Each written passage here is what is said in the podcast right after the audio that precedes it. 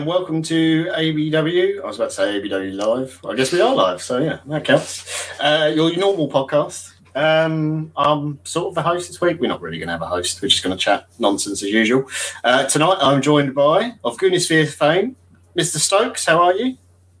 Uh, buenos dias, senor. Very good indeed. Happy to be here. I'm really glad you translated that for me because I'm terrible with language. Seriously. I'm, I'm, sure that's what he actually said. He didn't call me a twat or anything. Um, speaking know. of speaking of twats, I'm also joined by Danny. You cheeky monkey. How are you? I'm good, mate. I've missed you. It's been a while. It's uh, you're you're uh, you're such a hard-working man. You've actually you've broken the Chris Carpenter record of five consecutive no-shows. I mean, Chris I is devastated. He it's, worked really hard at that. Weirdly, it was actually. I mean, I'm going to blame Stokes for this. I was in Birmingham last week, so it's his fault. Um, I'm going to claim that he tied me up in his basement, and that's why I was so. I suppose I am fairly close to Birmingham, so yeah, yeah. it could have happened. Yeah. uh, for, well, for all intents and purposes, it did happen. Maybe I was momentarily out of my body. it's the it's the quantum physics things. You can be in two places at once, right? On the quantum level, you were kidnapped. In one place, I was having a biscuit. next place, I was in a basement tying you up. Yeah, that's that's how much we've got to talk about tonight, and what's been going on in the world of Arsenal. No, that's not true at all. There's actually quite a bit to talk about. Um, do we want to talk about the postponement thing and all the bollocks with the league and everyone going mental, all the journalists, and how everyone now hates Arsenal again? Does it mean we're, are we officially back, Danny? Are the Arsenal back now that everyone hates us? I think it is because we saw that everyone was having a, a bitch and a whine about us, and then Burnley go and cancel their fifth game of the season, and everyone goes, oh well, Burnley have just gone and sold their main striker. Oh well, they're selling players, so they've got more players out, and they've not bought anybody. But that's Burnley, isn't it? And no one really cares. And then uh, there's we've cancelled, we've done one. In fact, we've turned up for one when we had hardly any players and uh, managed to get a nil-nil at Anfield. And I think that's just made a lot of people, yeah, they hate us. The more I think Arsenal fans should take great um, joy at the fact that when everyone hates us, it's because we're doing well. Three Under peak peak um, Wenger. peak Wenger, that, that decade of dismay, no one no one picked on us because no one cared because we were rubbish. The that worst part of that is we were getting sympathy from people like Alex Ferguson. That's when you know you've become a threat to no one. And Adrian Durham has been nice about us. yeah, that, that is disappointing.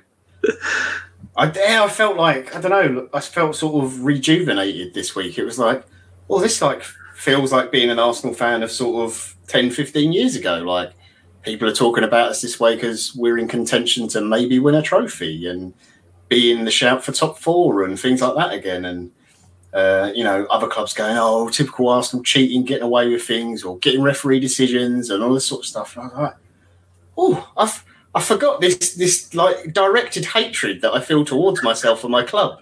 It brings me joy. It's bizarre. It's a really weird feeling. it is very odd. I did have a list here of um, of all the games that have. Oh, we go. I'm just going to upload this. Um, of all the games so far, oh, that's agents fees. I think I've done the wrong one.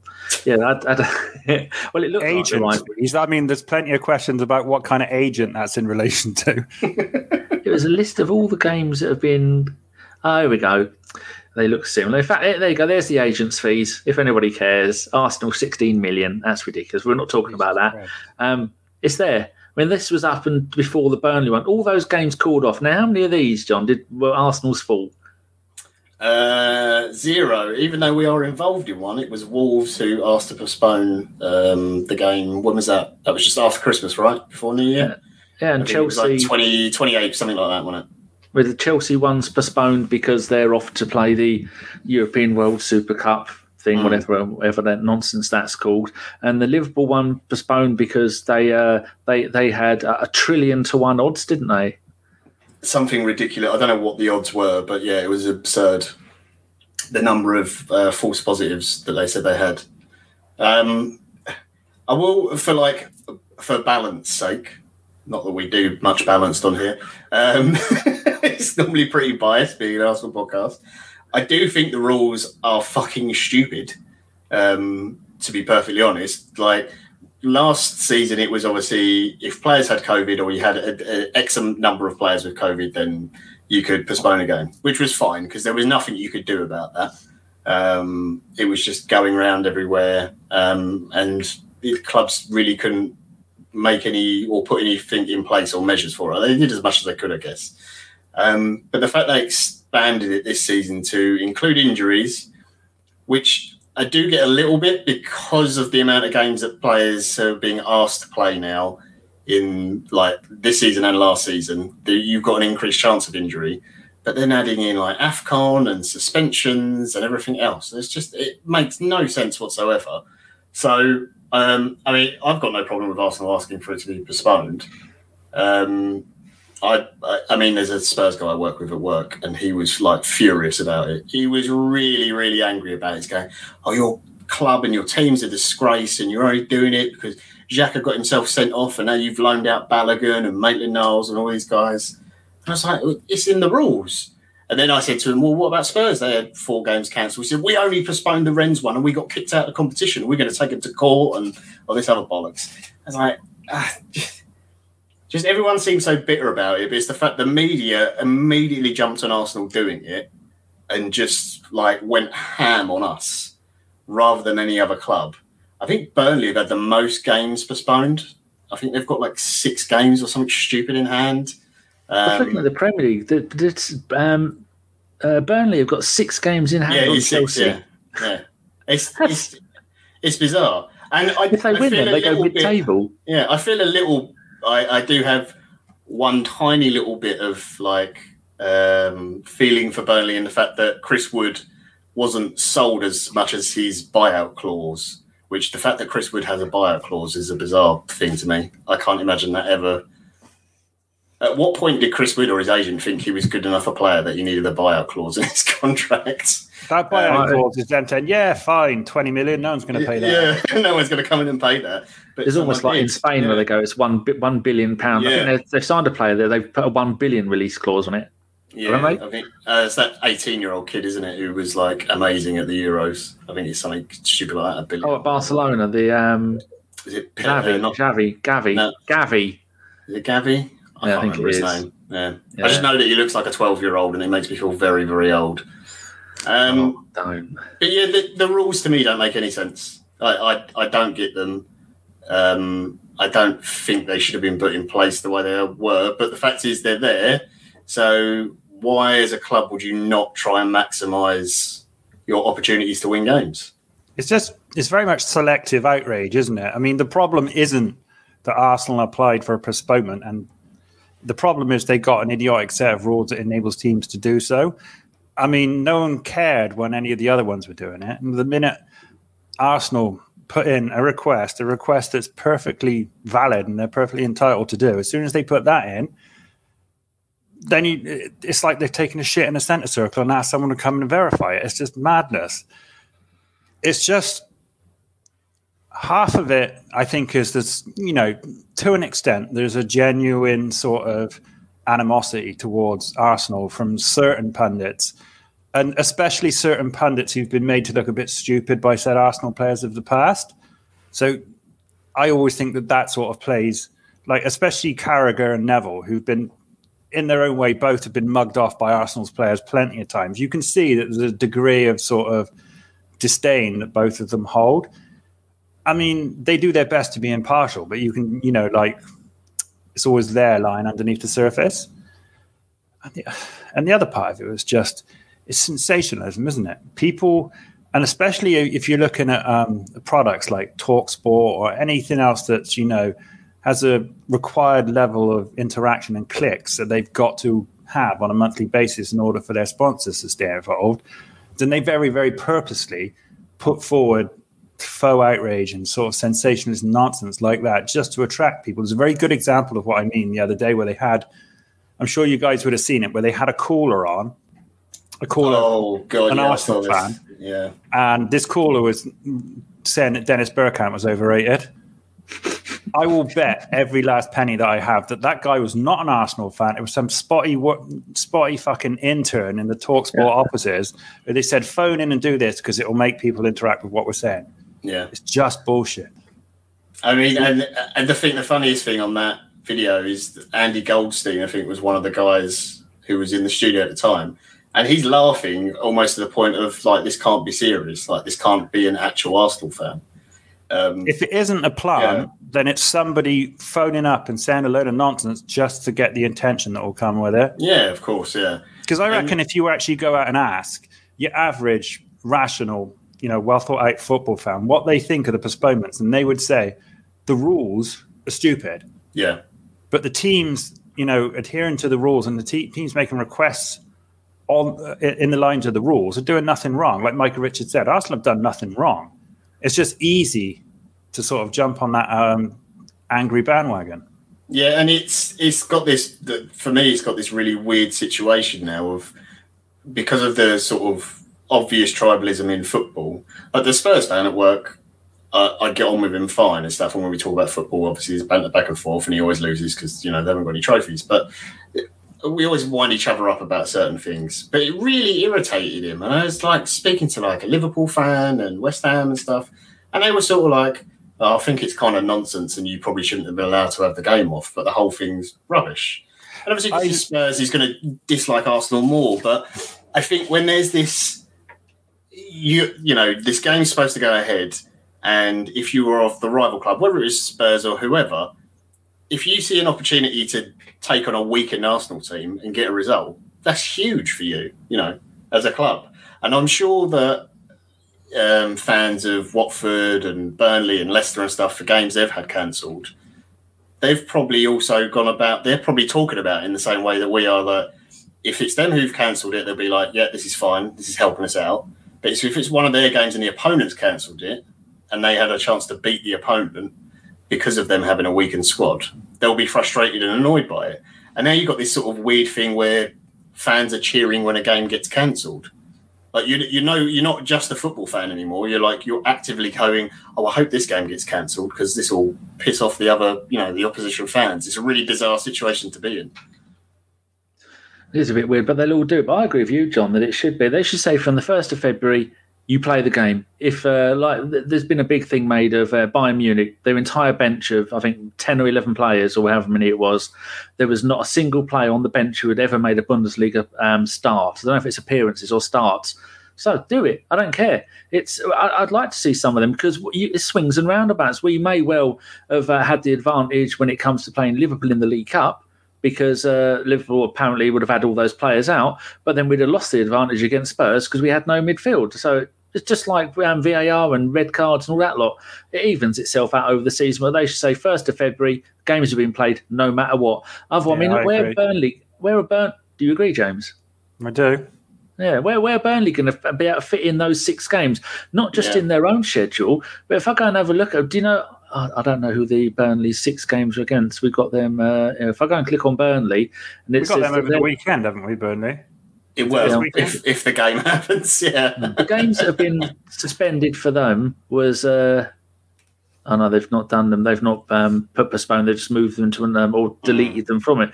But it's not probably not going to be that hard for Burnley to be able to play and play all those six extra six games in hand. But it's going to be the teams they're playing against.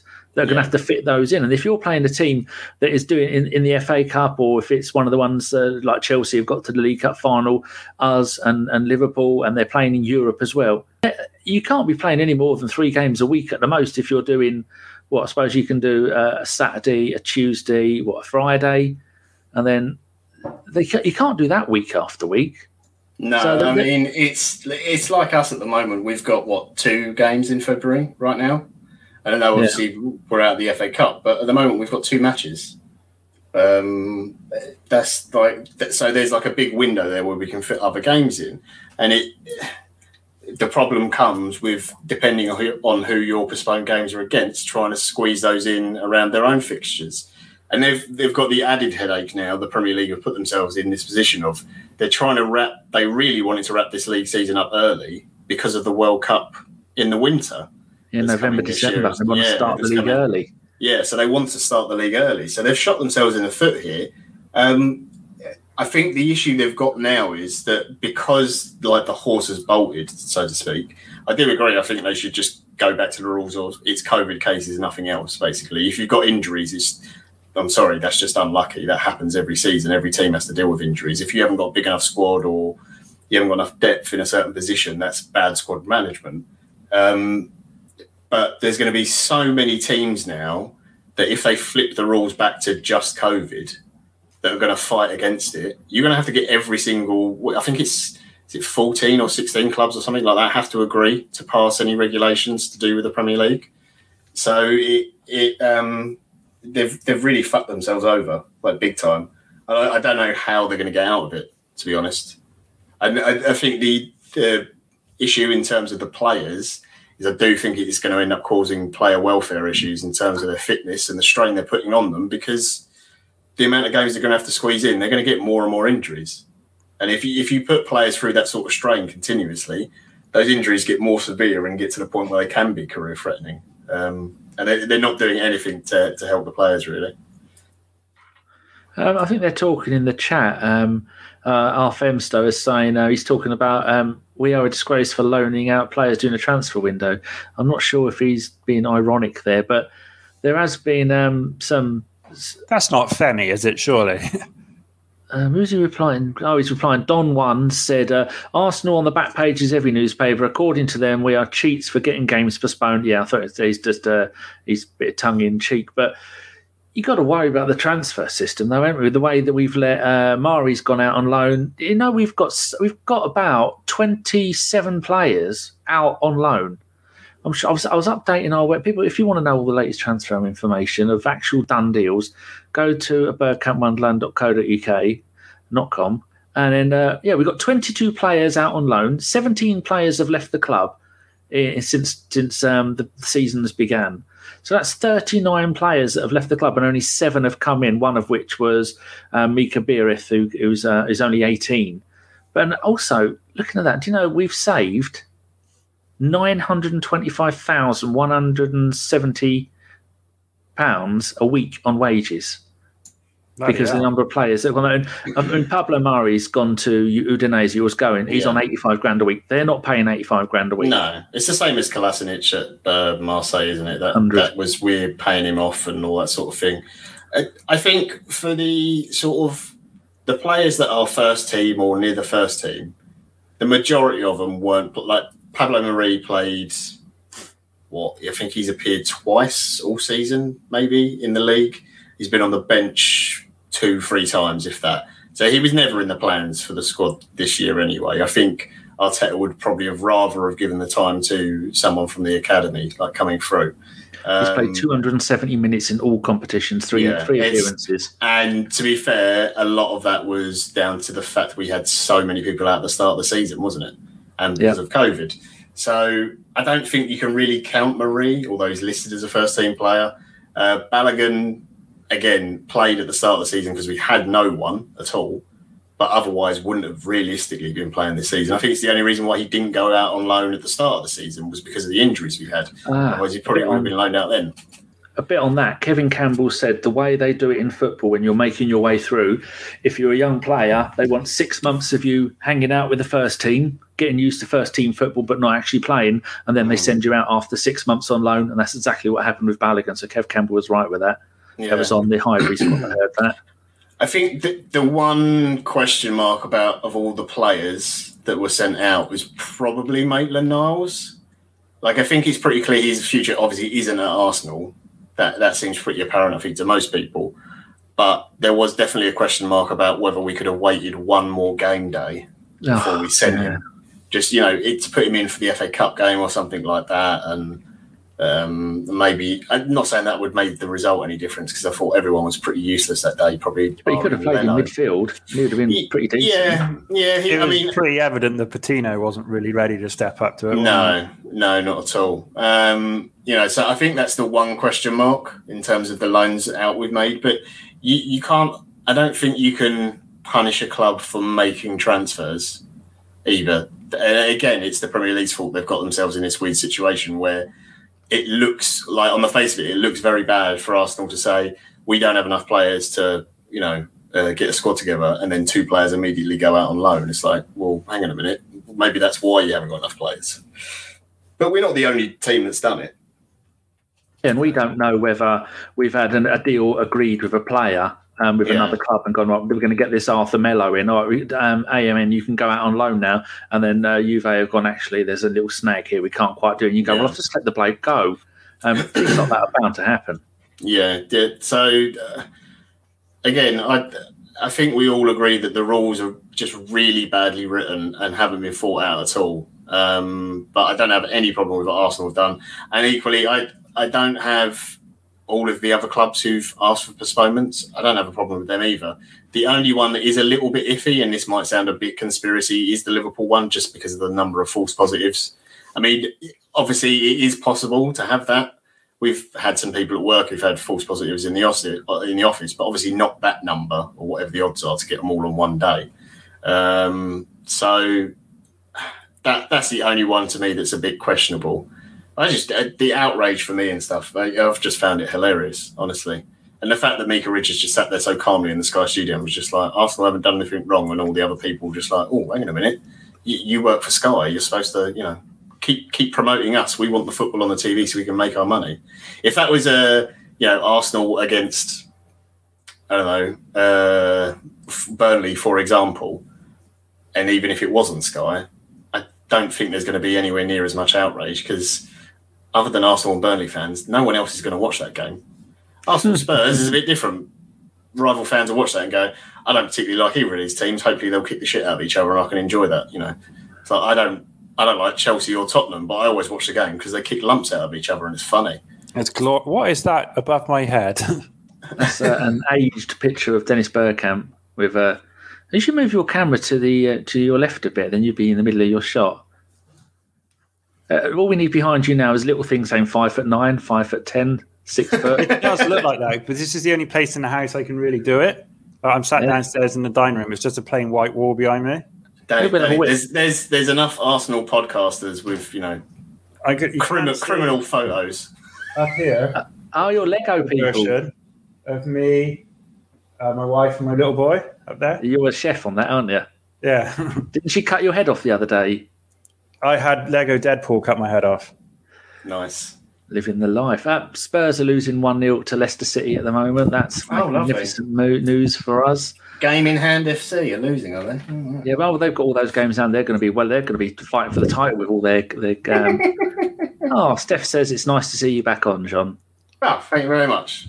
We all have a WhatsApp group. There's, I think, there's eleven of us in the ABW one. Every day, everyone talks, apart from maybe Chris because he's he's busy being a hipster. But all of us talk. Even Jock, Jock's very busy, so we are all. No one's falling out of anybody. Just uh, you know, life is busy at the moment for a lot of people. Chris, Chris pipes up if things are going wrong, so he can moan about Arteta, or to yes. tell us how good Guendouzi is. Yeah, so we've not heard from him since November. so, um, yeah, we've. Uh, should we talk about the the Liverpool game? Um, the upcoming one tomorrow night. Uh, the post game is going to be me, Femster, and one other as usual, um, I've had two replies from people asking if anyone's going to do the shows. I'd tomorrow. do it, but I wouldn't be back on time tomorrow night. I got a, um, an important dining thing on tomorrow night. We don't want to wear you out. You get pod fever. You've done two in a row. I don't mind. Um, I'm quite happy to do more. It's good. It's nice to have oh, you on. I, I, would be on, but I'm going to be furiously masturbating, uh, looking at Jurgen Klopp's miserable face after we beat them. And me too, but I just thought I'd, you know, make an excuse. I've actually got trousers on today. You'll be glad to hear because it's so bloody cold. I put them on. Um, are we, James? Are you confident that we're going to beat them tomorrow? Because I am. Do you know what? I mean, I'm erring for once on a side of optimism and confidence, and I just, I think it's the Arsenal thing to do. Is I think we'll really put in a good performance, and I think we can beat Liverpool. I mean, without Salah and Mane, their attack is easily 75% worse off. Um, so there's a part of me that thinks that we got the crowd behind us. There's going to be a good atmosphere in the stadium. I think that um, we're going to. Um, I don't. I don't want to be. I hate being too sort of confident about we're going to win because I find that always comes and bites you on the ass. I always err on the side of being the um, the downbeat, miserly sort of voice of discontent and sorrow in the background that doesn't think we'll do anything and just sits there and hopes that we will. But I do have a good feeling about it. But that said, I mean, it's equally as plausible that Liverpool could win. I mean, there's a part thinks that often when you've got the burden or the weight of expectation, and I find that often that could favour the away team. That Look could, at this, James. Liam Greyhurst. All depends if Xhaka has money on us winning. Oh, let's hope he doesn't. Um, so yeah, I mean, yeah, I reckon, I reckon we can win. I reckon I'm not going to tie myself to any predictions because, but I'm quietly confident. I'm quietly happy that we actually can beat them tomorrow night. There, you take Salah and Mane out of that team, and they are infinitely beatable. Yeah, it, it's, um, it's a very different team in it. Egypt are one 0 up at the moment, and and it looks like that means they'll finish second in their. I suppose a lot, will, a, lot, a lot will depend on which of our players are back because Xhaka won't be, will he? Oh no, he's banned. So you're looking at probably. Banned, yeah. You're looking at probably Sambi and AN other, which I wouldn't be surprised if it's Ben White because you think if, especially if Tomiyasu's back, then you could play Holding, Gabriel, and Tomiyasu, and that's a fairly safe back four. Of the players that we've got, he's about the only one I think can make that transition to a midfielder and be good there. It definitely won't be Patino. I'd be very surprised if it's Patino. How about um, Femster says um, Sambi and Odegaard? Odegaard should yeah. be back from his his illness. There was um, the problem you have with Odegaard there. It's the same problem you had when he played there with Sambi, the, or Patino played there. If they're playing two, and I think they should against Liverpool, because Liverpool, if we play Sambi as one holder, Liverpool will walk all over us in midfield. Um, so they need to play two there. And Odegaard's natural predilection is to go forward. So even if he's sort of drilled to stay back, he's going to want to instinctively go forward. And that's going to leave Sambi isolated. And I think you look at Liverpool; they win and lose games by how well they, how good they are at pressing, and how effective and combative their midfield is. And if we put one against that, we will struggle. Yeah, there there was some pictures today that got deleted very quickly. I don't think they were supposed to be posted. And Saka, Tierney, and Odegaard were all in the training session. So you would assume that means they're all fit and available um, for tomorrow the I, I do tend to agree with James. The, the one thing I will say is the way to beat Liverpool is you either have to get them to press and then go long. And when you've got Ramsdale on goal, you do have that option because I know in the first leg he, his passing was not there at all. But if he's on song, then the balls he can hit to Martinelli and Saka because they will just leave that much space Liverpool just basically ignore their midfield and completely bypass it. But if you do put Odegaard in there and you do try and play out from the back the way we do, if they can break the lines of the first, the sort of the front three pushing and get it into Odegaard, his ability to spin on the ball and then release one of the wide men is another way to score. I think a big thing about it as well will be the atmosphere. And I just think everything that's happened you know, this week the fact the first leg of the game got postponed by Liverpool, um, the general animosity between Arsenal and Liverpool fans anyway, the things Klopp said, the way Arteta spoke today in his press conference, um, was it we'll, we'll fight t- uh, tooth and nail for this club, and um, some teams come out and talk about uh, the rules in the FA and the Premier League. We've never questioned any team postponing a game and anything. But it just gets the fans more on side and and to be fair, the fans, home and away, have been great all season.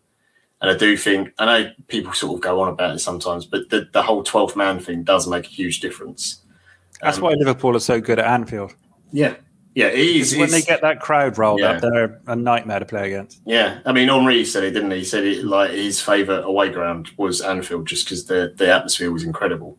And he, I mean, that's a guy who's played all over the world in the biggest stadiums ever. So, um, yeah, I do think the crowd will play a big part in it. Um, my the, the, worry is though is the midfield because although Xhaka can be a liability, obviously, and I'm sure we'll bring on his possible ill doings. Um, I mean, it never ends at the moment, doesn't it? Yeah, I mean, that's the thing. It's never a quiet news day as an Arsenal fan. It's great, and there's always something to talk about. I, yeah, I don't know what you do. Odegaard would seem like the is the obvious sort of choice if Smith Rowe's available, then maybe you can play him there. If um, if you had to pick between Smith Rowe and Odegaard, it'd be Smith Rowe to play there, in my opinion. Yeah, I, I think more physically yeah. built for that kind of role. Yeah, I, I, I, do think he's better at it, and also I think that the way he drives with the ball. Um, the fact he's a bit, he would be a bit deeper in the pitch. I actually think would benefit him. Um, almost in the way that they started putting like wingers at fullback and stuff, so they had more room to run. Um, but I assume the rest of the team would be Saka, Martinelli, and then the question is on depending on who's available, it will be Lacazette up front, or if Smith Rowe's not available, Odegaard will be midfield, and then Lacazette ten and uh, I guess, is the forward maybe. You would would- so, wouldn't you? Yeah, would would be my guess for it, and then the back four. Yeah, if Tommy S is available, it just goes straight back in at right back, doesn't he? Um, I, I'm not against putting Ben White in midfield, but also I There's just a little. There's a part of me that wonders whether or not Arteta, if we're really short in midfield, will go with five at the back. So Yeah, you can works so essentially well, play didn't it? with the spare man. When you've got the spare man as someone who's as good in possession as White is, I can see Yeah. the benefits to playing, and it makes us more solid. I think if we go into the game with a one pivot of Sambi, who as great as he is, is not that most experienced, especially in you know high pressure fixtures like a semi final where it's whoever wins wins. I wouldn't be surprised if he went with if we've got the first choice back four and holding available. I wouldn't be surprised if he went like that just because you can you know play white that little bit more ahead of the two and you do, don't lose anything in terms of distribution from the back. Yeah, and I think the other thing with that is is that even if he wanted to, I mean, I assume Cedric is injured and never Do you want plays an Arsenal shirt again. I really, I really, yeah, I really hope he is injured. But you know, Tomiyasu as well is another guy who's really good with his distribution on the ball, right or left foot. So it- he could even tuck in as a third centre back if he wanted to do that. Uh, you know, there's a few, I think there's more options with the back four than there is anywhere else on the pitch, or back four or back five. As I said, that, that, that's where my concern lies. That Mm. if we line up similarly to how we did against Forest, and we line up like that against a team as good as Liverpool, and Liverpool probably would, I wouldn't be surprised if they go there with a mindset of not high pressing and let us come onto them and try and pick us off Yeah, because they're equally as good at both. Yeah, I, I, I can't see Arteta really going with a single pivot. I think the Forest game was him saying you should be good enough to play with Yeah. a single pivot and two eights essentially uh, to beat them. And technically, yeah, they should. I mean, Patino, is a young kid, so you, you sort of give him a pass. I think it was more down to the players, you know, cocking up. And Arteta should have changed things earlier, to be fair, but um, they, they had enough to win that game. But I don't think you can do that against Liverpool. You've got to play the, the double pivot. Well, in the injury table, it says Thomas Partey. This was a quote from today. Uh, they played last night. It was a huge disappointment for Thomas. He is na- he's out now, so he needs to be fully focused and involved with Arsenal as soon as possible. Potential return date the twenty third. And Granit Xhaka suspended. Tomiyasu, calf shin heel injury, late fitness test for tomorrow, fifty percent chance. And then Smith Rowe, uh, groin, hip, pelvic injury. Uh, that quote from there is ages old, and it says late fitness test for tomorrow, fifty percent. Odegaard, COVID, late fitness test for tomorrow. Uh, Soares, twenty five percent chance, late fitness test. Saka, um, fifty percent chance tomorrow. Uh, he felt something in the last minute. He was really fatigued, and I don't know. He's a young boy, and he recovered pretty quick. Recovers pretty quickly. He's played a lot of minutes this month. He's has fifty percent. Callum Chambers has got a knock, late fitness test twenty five percent, and then we got the the other rest of them that are all uh, at the Afcon. We got five players at the Afcon because um, Rekic, or whatever you say his name. Um, Oh, yeah, yeah. yeah. Yeah, Centre I forgot, I forgot about that. Um, Kane has scored. uh, Makes you realise just how ba- down to the bare bones we actually are. yeah, I could see someone like Azeez, who's been called back from his loan, being on the bench tomorrow. Uh, you know, players like that. Um, it is really central midfield is the area we're short. And So, I mean, I, I read today that um, Partey might even be back for the Burnley game. Like they want to try and get him back in for that quickly. Because Liverpool won't have Naby Keita, will they? They'll have, but they'll still have Fabinho, Milner, Oxlade Chamberlain. Henderson, Uh, Minamino. yeah. Uh, Thiago's injured, isn't he? yes, he is at the moment. Yeah, Um, but they'll still have enough to put a bloody good midfield out there, won't they? yeah, yeah, definitely. So it's it's not going to be an easy game. Um, but I think we've got enough, and I think the the way they played um, in that first leg down to ten men, and the fact they still created chances, I think is a big thing. Like realistically, think about it, we had better chances to get to score than than Liverpool did in that game, despite being with ten men. Um, I think that will give the the players the confidence that you know they're not going to go out there and get scared, um, sort of in the way they did. Uh, was it the Man United game where they, they almost seemed like they were playing against the badge rather than the players? I, I, I don't really see that happening against Liverpool. Uh, equally, to be fair, Liverpool didn't play at their best level. I know it wasn't their best team, but they could have played better themselves as well. So I do expect them to be better uh, for the game tomorrow as well. First team this season to go to Anfield and keep a clean sheet, which is absolutely amazing. When was the last time you saw a team like the end of the Man City game and the end of the Liverpool game where all of our players are laying on the floor absolutely knackered? It looks like they've just done. On the subject um, of trivia, am I not? Am I right in saying Arsenal are also the last team to go to Anfield and score four, five, and six? Arshavin and uh, Julio Baptista, isn't it? And then five five in the League Cup. Yeah, yeah. Yeah, I think we are. Yeah, yeah. I think isn't. I, I do think the the Arsenal Liverpool fixture is the one with the most goals in Premier League history. Yeah, I think something stupid I like that. Say that. Yeah. But them giving it all and laying down on the pitch after a game, it's like they've just done an FA Cup final with extra time and penalties and then lost on penalties. Yeah. Both of those games, they're laying on the floor. I've never seen Arsenal players give that much. Absolutely astounding. And, and the Liverpool, no matter what they could do, they did they couldn't break us down. And I was saying, I was on um, same old Arsenal last night, and I was saying, if you saw the the attacking performance against Man City, where I mean, how many times has Pep come out and gone, they were the better team? I don't think he almost never says that. Mm. And then the the defensive performance against Liverpool just shows we've got it all. We absolutely just need to get that run of everybody being fit and everything working out. And then Once you look you at get the sort of naivety of youth and the sort of inexperience yeah. out of the way. If they galvanise as a team, then there is a bright, bright future ahead. Yeah, and I think you're still going to get this season and even into next season, you're going to get some weird fixtures where you go, "How did we lose that game?" Just, and, it, it will and it will just be young players. Um, hopefully, it will just be down to the fact that it's young players and generally an experienced team rather than the experienced players letting the, the younger players down, as, as has been the case in a few games this season.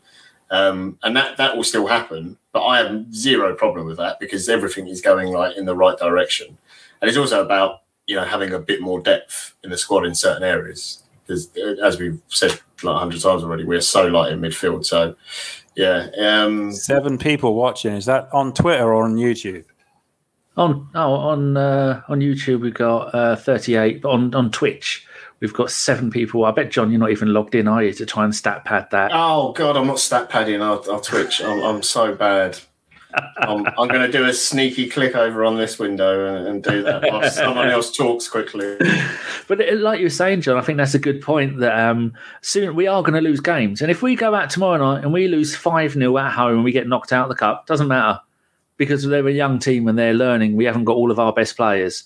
And these things are going to happen, aren't they, James? You just have to make. But there again, you'll have the same doom merchants, the same clickbait muppets that are going to be out there going, "That's it, Arteta out, get them out." It's a learning process. I mean, I got to be honest with you. At the beginning of the season, I was probably one. Oh, I know probably about it. I was one of those people that was sort of, as Arteta done enough to really, you know, justify his um uh, position as Arsenal manager. And at the time, I didn't think so. Now I have a completely different opinion. Now I think, and I think for the first time in his tenure as Arsenal manager, you can really see what he's trying to do.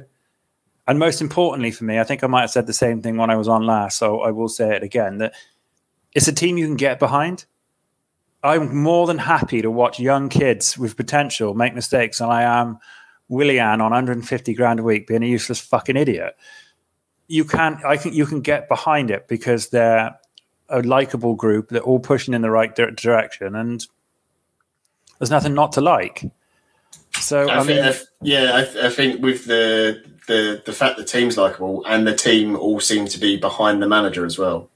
It's not like when Emery well, Emery was there. You know, em- there was very much vibes of oh, some players really don't like him or don't understand him or whatever. I think. Was. I mean, there is an extent to which you could argue that there has been dissent in the ranks with Arteta, but he Oh, yeah. has handled that Mm. and by means of whether you think it's right or wrong. I happen to think it's right, but he's done the right thing and just getting fucking rid of them.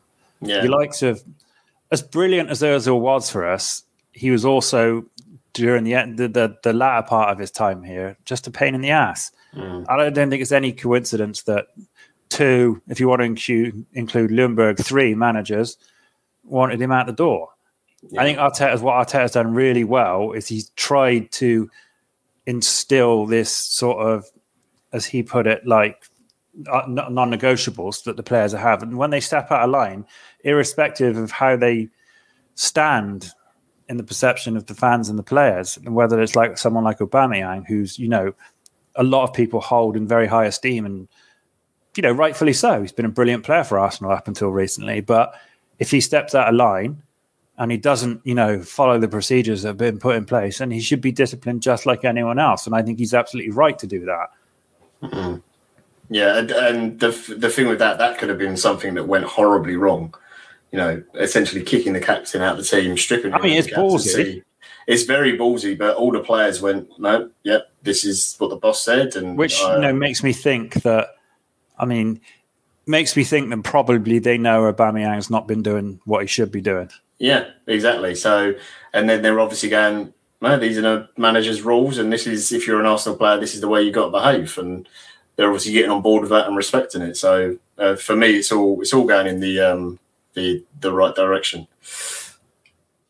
Hmm. Uh, so, if we had to, if you had to go and do a Jack and put so Xhaka's mate and put some money on it, would you? Are you with me? Then going, I think we're going to win. Maybe, maybe one, one nil, two one. It's going to be close, but think we're going to win. And then we get to the final. And if two, if Tommy Tickles hasn't been sacked yet, we'll beat Chelsea in the final. or am I being too confident? I would be more confident that we can win this semi than we would Chelsea. Um, If this I was full strength Liverpool, that'd be the other way around. weirdly, I'm the other. I f- I actually would fancy us more against Chelsea right now than Liverpool. I just think Chelsea are in a little bit of confusion, and there is Yeah, the, I think if this was standard Liverpool, dissension there that happens at Chelsea all the time. if this was Liverpool with Mane and Salah up front, then I wouldn't Oh, be anywhere yes. near as confident. No, it's a very different prospect. And then you're like praying Tomiyasu's fully fit, Tierney's fully fit. You really want Partey back as well. And yeah, and we just haven't obviously got all those players. I'm pretty sure Um, Danny's just had a stroke, by the way. Um, yeah, it's, it's either that or no. Oh, he's talking to a cam girl on the phone. Danny's being very professional, listeners and viewers. He's I think it's time that everyone learned that this is his secondary um, source of financial income, where he's essentially just like a, a sex line. A sexy Frank ringing up to see if I was all so right. People like you've while. got a you know you know a penchant for hairy, heavy set gentlemen. They just call in you say the occasional fruity sentence to them. That was Jock, actually. He owes me a fiver for that. oh, how, how does he feel about that? Oh, he's happy. Oh, no, he's sad. No, I I think he's just shrunk into the um, sidelines, and now everyone knows his like his dirty secrets. Yeah. um speaking of dirty secrets or possible dirty secrets, should we talk about the breaking news that happened not so long before we we, we came on? yeah. Um, so as of this current recording, I'm sure there'll be more stories about it. There is a story that broke in the Athletic. Um, I don't have a subscription to the Athletics. I don't have the full Me article. neither. I've actually blocked Um, them on Twitter because I'm sick of all their advertising. But some lovely people on Twitter often post different bits of it and uh, paste them up and whatever. But basically, the FA are investigating an Arsenal yellow card amid suspicious betting patterns. Um, so the Athletic reported it. Um, bookmake, uh, some bookmakers alerted the FA to unusual betting patterns after the match. Um, they haven't said what the match is, but people have essentially worked it out and looked at some. There's I don't know betting aggregation statistic websites or whatever you can check all this stuff, and it appears to be the Leeds game. Um, and again, this is all like none of this is like hundred percent or like exactly what it is they're investigating. This is just what people have worked out so far. It looks like it's Xhaka's yellow card in the it's like the 86th minute uh, when we beat Leeds For time 4-1. wasting, yeah? yeah, for time wasting. Um, it's very weird. I watched a video of it again today um, after all the story came out, and we're 4 1 up. Leeds have got no hope in the game whatsoever. We were in cruise control, basically. It does take a very, very long time to take um, the free kick, and the referee books him. Xhaka getting booked is not a weird thing. I mean, everyone. I know that. anything would be weirder to bet against it, wouldn't it? Yeah, um, it's the fact that it was. I think the way, and again, I, I'm not 100% on this, but I think it's the way in which the bets were made. I don't know if it was for a specific time to get uh, a booking or within like a specific window. Um, there was also a very interesting thing in the article from The Athletic that said at this time, the referee is not being investigated.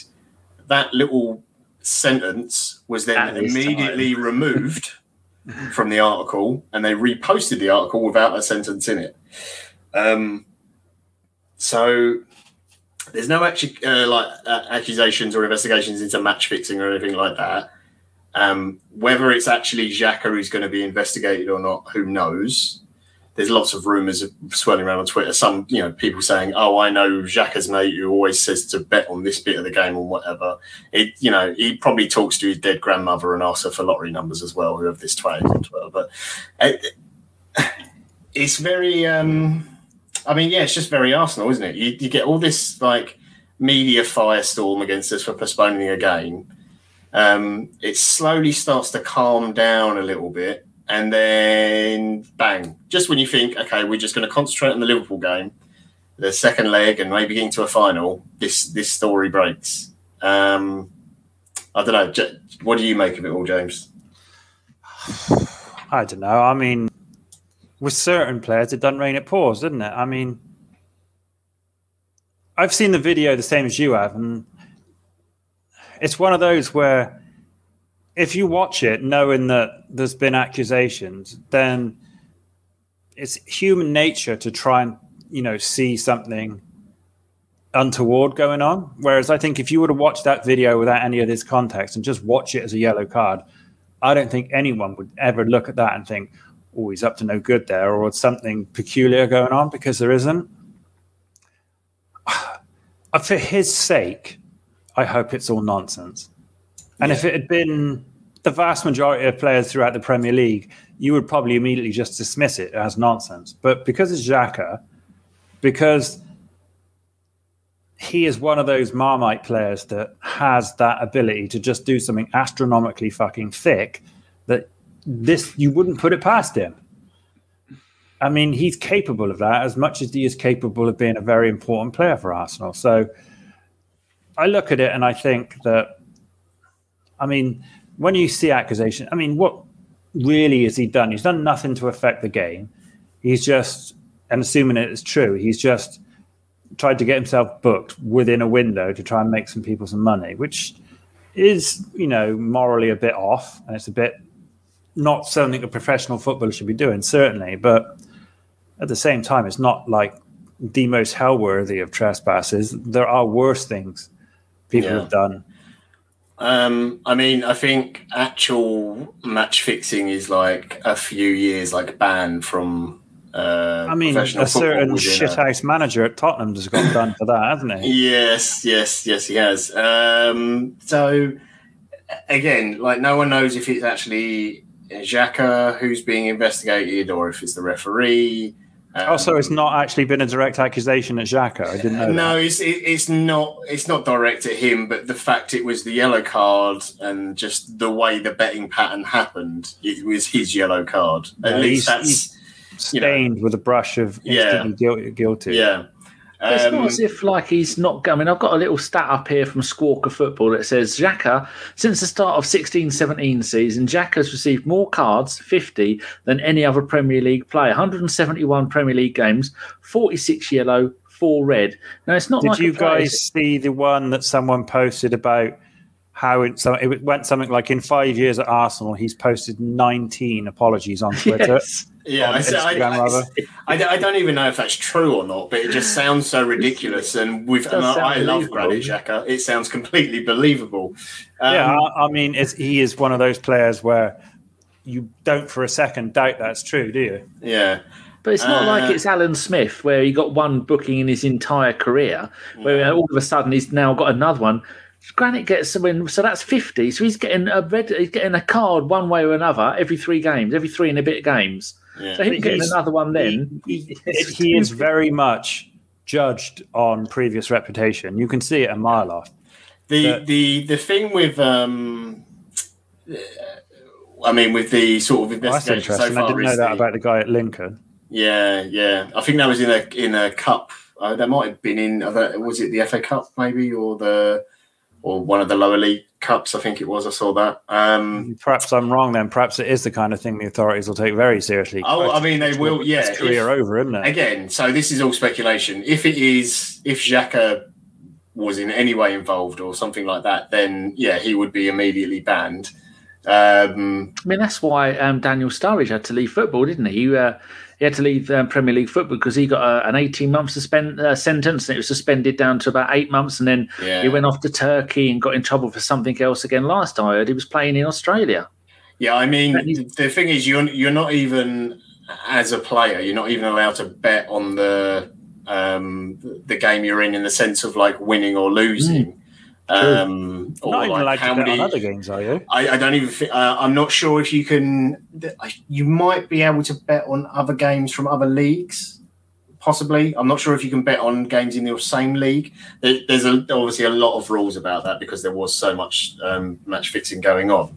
Um, this obviously isn't match fixing; it's something different. But uh, obviously, it's been investigated because the pattern of betting was so specific that you know, and bookies track this constantly all the time. So they all know. Obviously, there's a there's a lot of uh, match fixing comes out of China with uh, like Eastern European leagues and Asian leagues and stuff like that, and all that sort of uh, uh, odds and stuff is all tracked very carefully.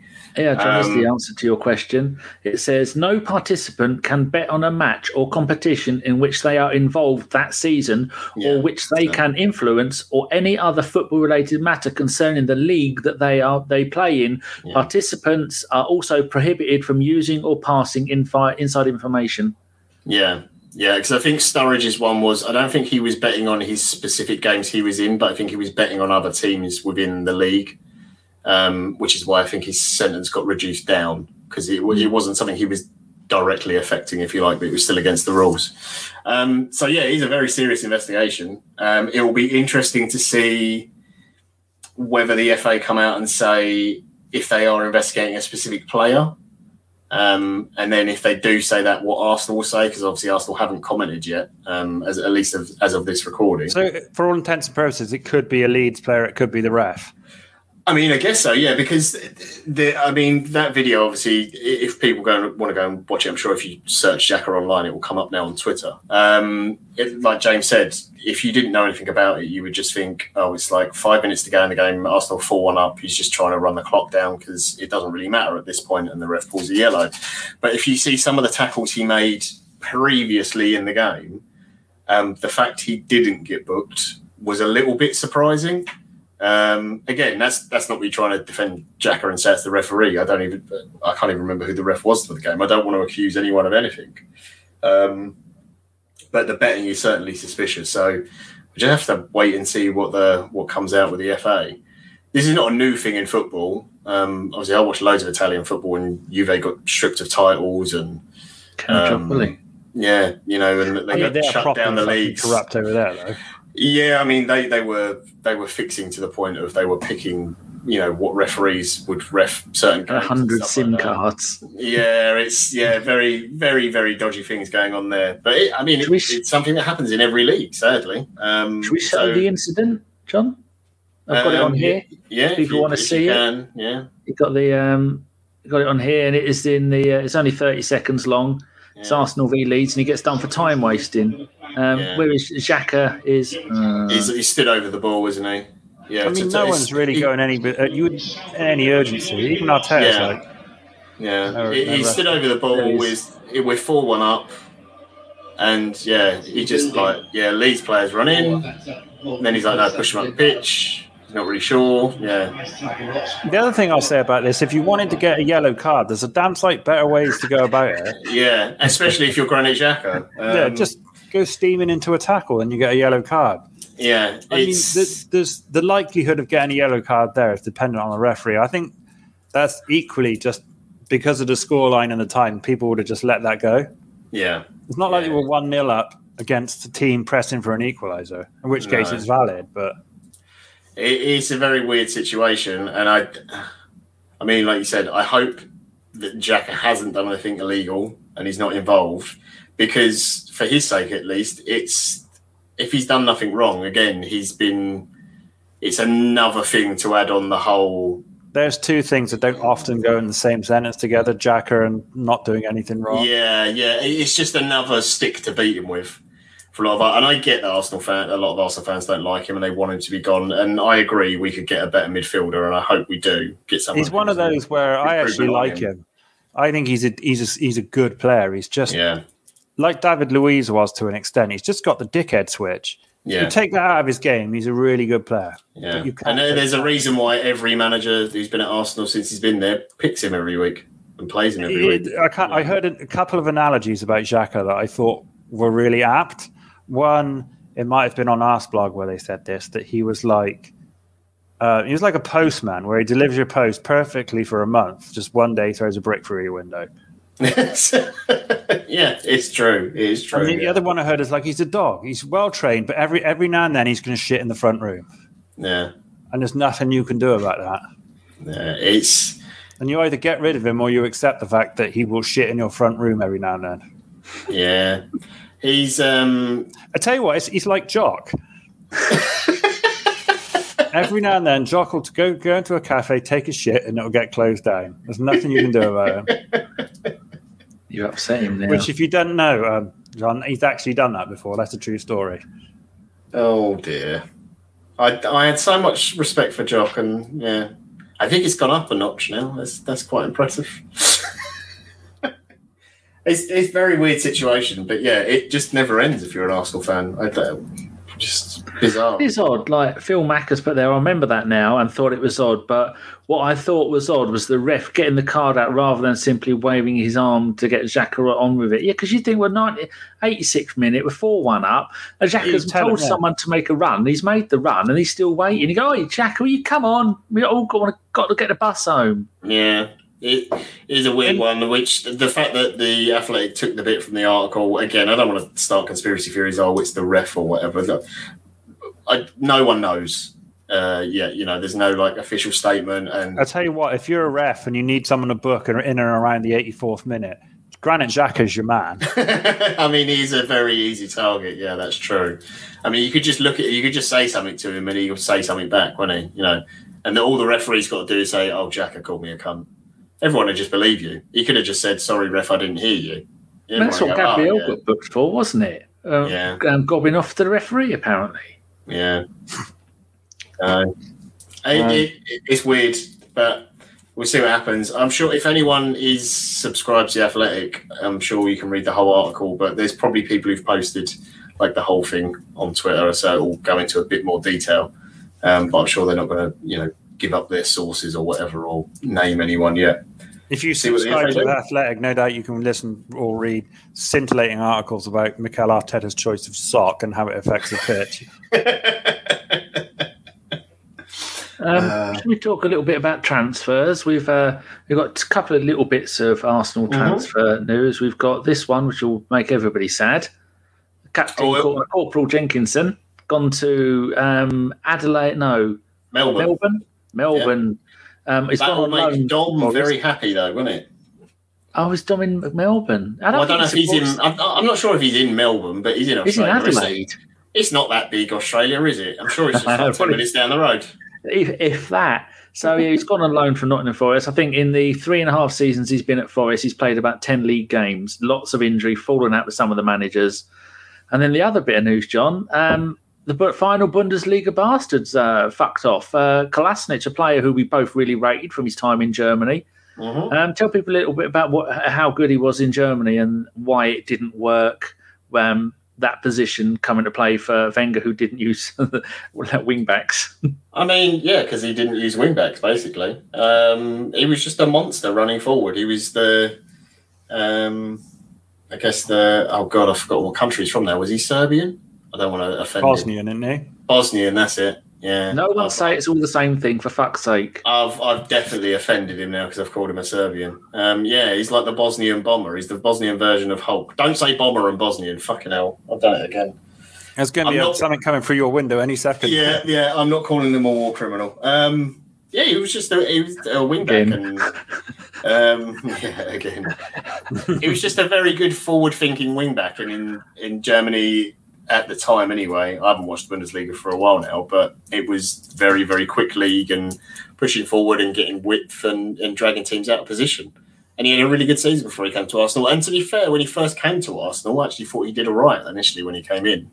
But you know, he just sort of faded, and you saw flaws in his game in that he, his positioning wasn't the best, and defensively he wasn't sound, which is a ridiculous statement to make about a defender, but it's kind of the way modern fullbacks are now, uh, a lot of the time anyway.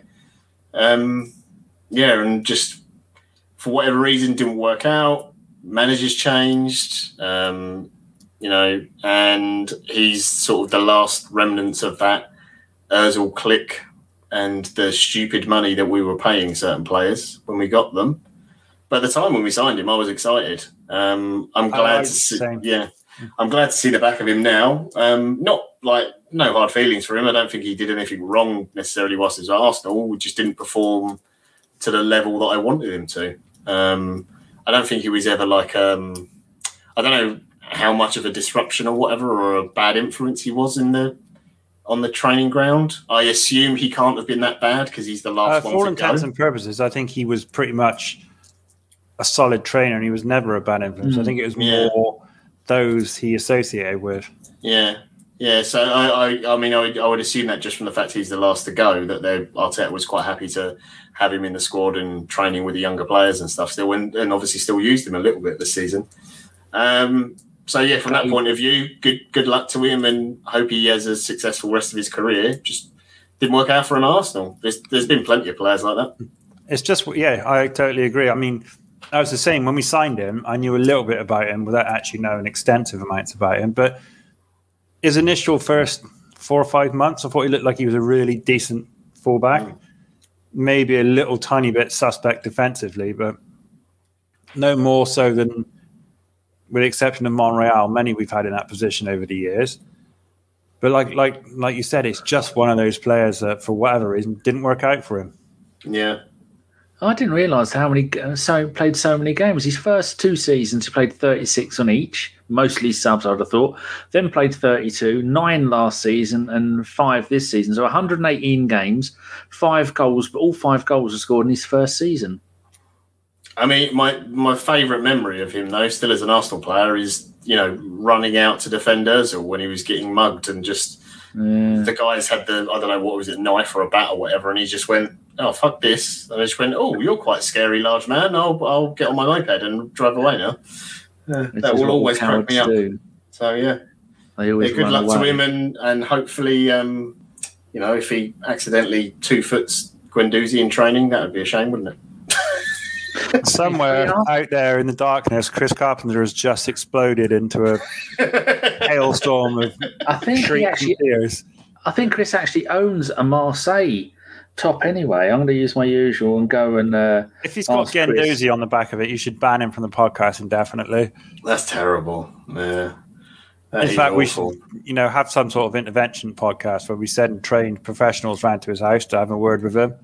Also, what? How you? How can you be a FC Lorient fan and have a Marseille shirt? That's disgusting. Or an Arsenal fan and like Marseille in any way? Aren't Marseille the team that fucked Wenger over when he was at Mon- Monaco? I can yes. I love Yeah, Chris, I love Chris. I really do. If there's one thing he does that I always baffles me is that he often slates the English football team, probably rightly, for having a bunch of arseholes in it, Hmm. and then follows the French football team, which is equally, if not ten times worse. The French football so- team has the biggest arseholes in it, probably minus Kante, who is apparently Yeah, the you nicest take footballer in the Kante out world. of the equation, and it, it is Belen Central, the French national team. Yeah, Some of them, is. like, if you needed a level of Belendery to aspire to, then look no further than, say, Hugo Lloris or Griezmann. oh, I hate Griezmann. He's I can't stand hair. him either. Oh, God, on the documentary about himself just for a, a contract. Oh, God, go away. Oh, see, look, Danny, you're making us racist by talking about this. This is terrible. I've, I've insulted Serbians, Bosnians, and the French tonight. I've just Um, insulted someone from Portsmouth, uh, Plymouth. Well, I've said Portsmouth. I insulted him twice now. I can no longer be racist because I'm part Egyptian, that's Africa covered. I'm 0.5% Native American, say what I want. I can make the powwow sounds and and all that kind of nonsense. I'm um, uh, European. I'm everything. I'm, uh, uh, there's no one I can't insult apart from I'm just Antipodeans. Bristolian. That's all I am, 100%. Mm, I, I, aren't we all originally from Africa, Danny? I thought that was the thing. Yeah. I was Oh, xenopho- go. xenophobic, not racist. See, I- I'm even using the wrong word now. I'm offending grammar Nazis at the same time. I, my use of the Xenophobia English you're language- afraid of foreigners. Oh, okay. Oh, I'm not. We're- I'm not afraid of foreigners. It, well, We have breaking- some. We have breaking breaking news from the Chris Carpenter, who, uh, although he's not here, people, he still replies to your questions. I put, will Kohler fit into the Marseille team and play? here we go. The reply: He won't go right into the team as Marseille and Sampaoli play a three-three-three-one. That's twelve, isn't it? Um, No, three six nine. It's 10. That's right. System, uh, but in time they will also play a three-five-two with wing backs, which will get Kohler playing in time in the position he works best in at left wing back because I do know they play three at In back. time.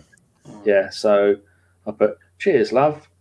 I like the fact that he Uh, listed it. As Can you tell him we said hello as well? Yeah, he listed it as If three, you- three, three, one. Um, not you know because normally you don't list the goalkeeper, but that's actually Marseille's formation for most games because they normally get at least one player sent off. That Every sounds like match. an insane formation. that is. Three, three, three, one. They go, Yeah. I've put on there. You, you probably can't see. I've put James and John miss you too. I don't like Bless to his him, little Danny. pirate socks. um, the, the the only other transfer is Pablo Mari, isn't it? To Udinese. Um, that's Yes. that's not official yet, but is it is, is it official now? Is it been No, officially announced? I don't know I what don't you think- guys think, but I mean, we've had Kolasinac, Mari, Balogun, quite a few, well, three outgoings. They, you would think, I mean, it's what, the 19th today, which leaves us with 12 days before the window closes. You would think that Arsenal are planning to do something, something more than just Art- Yeah. Artemela, whatever the guy's name is. I mean, I, I- don't, I, I, I was more optimistic last week than I am now, but I don't see we'll get Vlahovic now. Can't handle that. I, I can't imagine that, rather. Um, I mean, I don't think we need anything necessarily in terms of defenders. I think there's a No, possibility. with Saliba coming back, we'll be, we're pretty set Yeah. there. and then a maybe a maybe a right maybe a right back in the summer, like a yo- like an understudy, maybe to Tomiyasu. Um, How about Yeah. the Aubameyang stuff? The eight million pound was it eight million to Oh. loan him or eight million after the loan? Obligation to buy. Yeah, but they would pay his wages, I believe, like his full wages. Um, I can't see. Well, I could see Arsenal accepting it if they want to get rid of him, um, just because of Probably a massive payday for him at 32 as well, going over there. yeah. He Because they'll probably go above and beyond his Yeah, 350 grand a week. it's So I wouldn't be surprised. accept it. Yeah. I wouldn't be surprised if he's, you know, if he's struggling, especially to find his form, or he feels like he's on a downgrade as far as his performance level is going. I wouldn't be surprised. Yeah. If this was the Um, summer and we got that offer, I think it'd definitely happen. It's whether or not they're going to be prepared. Because if they can't bring a striker in, then they need to they need to hang on to him. yeah. Because we can't go the rest of the season with just Lacazette and Nketiah. That would be suicidal. I Is do. Vlahovic coming, John? I mean, you, you've seen him play. I mean, he, he, he- he did the wave goodbye to everybody at the end of the He last game. is Oh waiting, God. in my opinion, he's waiting for the summer to go to Juventus. Yeah. Um, okay, Because he'll well, on a- I'll, I'll do. I'll do the Arthur Melo, the Ar- Arthur, not Arthur, uh, uh, Arthur Mello one first. Oh, Arthur. Um, Hey you bastard, I'm Arthur. Yeah, I, I think that will get done. I, I don't think that'll be an issue. I think it's more Juventus uh, trying to hold on to him as long as possible to see if they can get another player in on loan. Um, I know they were looking at Bruno Gomes from Lyon and a few other players, but I can't see a problem. I'd imagine the Melo one might get completed over the weekend or early next week. I just see, I just Um, see that one as an absolute waste of time. I really do. Especially think now, for a- when, For an extra body, it may be, I don't know, it, it gives you need it's a a few more options for six months Wijnaldum's the better bet because he's Premier League proven. Go for I it. heard Yeah. on a podcast that said that he's not going to go and um, move to France and settle in and then come back to the UK again and leave all of his family in France. That's especially now so. with the restrictions. You can't just come and go, and his family can't just come and go as you Who are we talking about? What a one Gigi. album. Oh, yeah, but I, I mean that they were talking about loan, and it only if a six month loan. I think he's. Um, uh, I mean, if you if you're presented with the two options, Yeah, I'd, After I'd, Melo, I'd take Wijnaldum. I'd, I'd take Wijnaldum. The I think the issue with that be would be how much of his wages we'd have to pay. true. Um, is is the big thing because I I've got no idea what it is. He, he's on a PSG, but I assume it's a fuck ton of money because he went there on a free, didn't he? So Armello big- big to me strikes me as a a Denis Suarez sort of signing. Like you've got no idea how he's going to Yeah. acclimatise to the Premier League, and you would assume someone who's played the majority of their time in Spain and Italy will struggle, Yeah, as a lot Um, of people do. I I I pref- I do like the fact that they're looking at a loan option rather than a panic buy though. In, in terms of midfield, because they it means they obviously do have a clear target who they want to go for in the summer, and if you can't get him now, don't buy someone just for the sake of it. Try and find Oh, the agreed, right yeah. loan option. I think that's a good thing. I think um, if they, I think if they do anything big, it will be a striker. But I Yeah. don't, I, the trouble with that is, I think it, it really depends on how f- h- hard Arsenal go for a striker. For me, really depends on how much you know distance there is with Aubameyang. Because if Aubameyang's you know burnt all his bridges, and there's worries about his fitness and his performance levels, then Arsenal have got to do something. Yeah. Geez, he's The, only on um, 165 grand a week. Oh, is he only? Oh, wow. Decent. Ninth highest earner at PSG Wow. on a five-year deal. Um, right, okay. Dusan for Dusan Vlahovic or Vlahovic. I never know how to say it properly. Um, this is it's really weird. So he's got a year left on his contract come the summer. Um, I've seen lots of people saying, "Oh, he just wants to go to Juventus. Juventus going to buy him." Blah blah blah. Um, obviously, the best players in Serie A do tend to go to Juventus, Milan, or Inter at some point. Uh, Napoli sometimes gets them as well. Um, Lazio might sneak one every now and again. Um, Juventus love taking players from Fiorentina because it really pisses their fans off as well. and They hate each other. I don't think Juve will actually go for him personally. They, just they got some offloading got- to do first, haven't they? well, one, they've got offloading to do. Two, they're very interested in Martial. Um, they really like Martial, and they would like to get him. Um, again, I, I I don't work for Juventus. Clearly, it's just from what I watch and the people I follow and stuff. I tend to follow a lot more. Uh, I tend to follow a lot more Serie A than I do Premier League, to be honest. Um, they've got the big headache of well of trying to get Dybala to sign a contract still because he's out of contract in the summer, which is amazing to think that that he could just walk away for nothing. And they paid Um, 32 million for him from Palermo, my team, my other team. So the thing with Vlahovic that gives me any sense of confidence is we are the only team this window pushing for him. Fiorentina are desperate to sell him now because they'll know they get the maximum amount of money for him this window.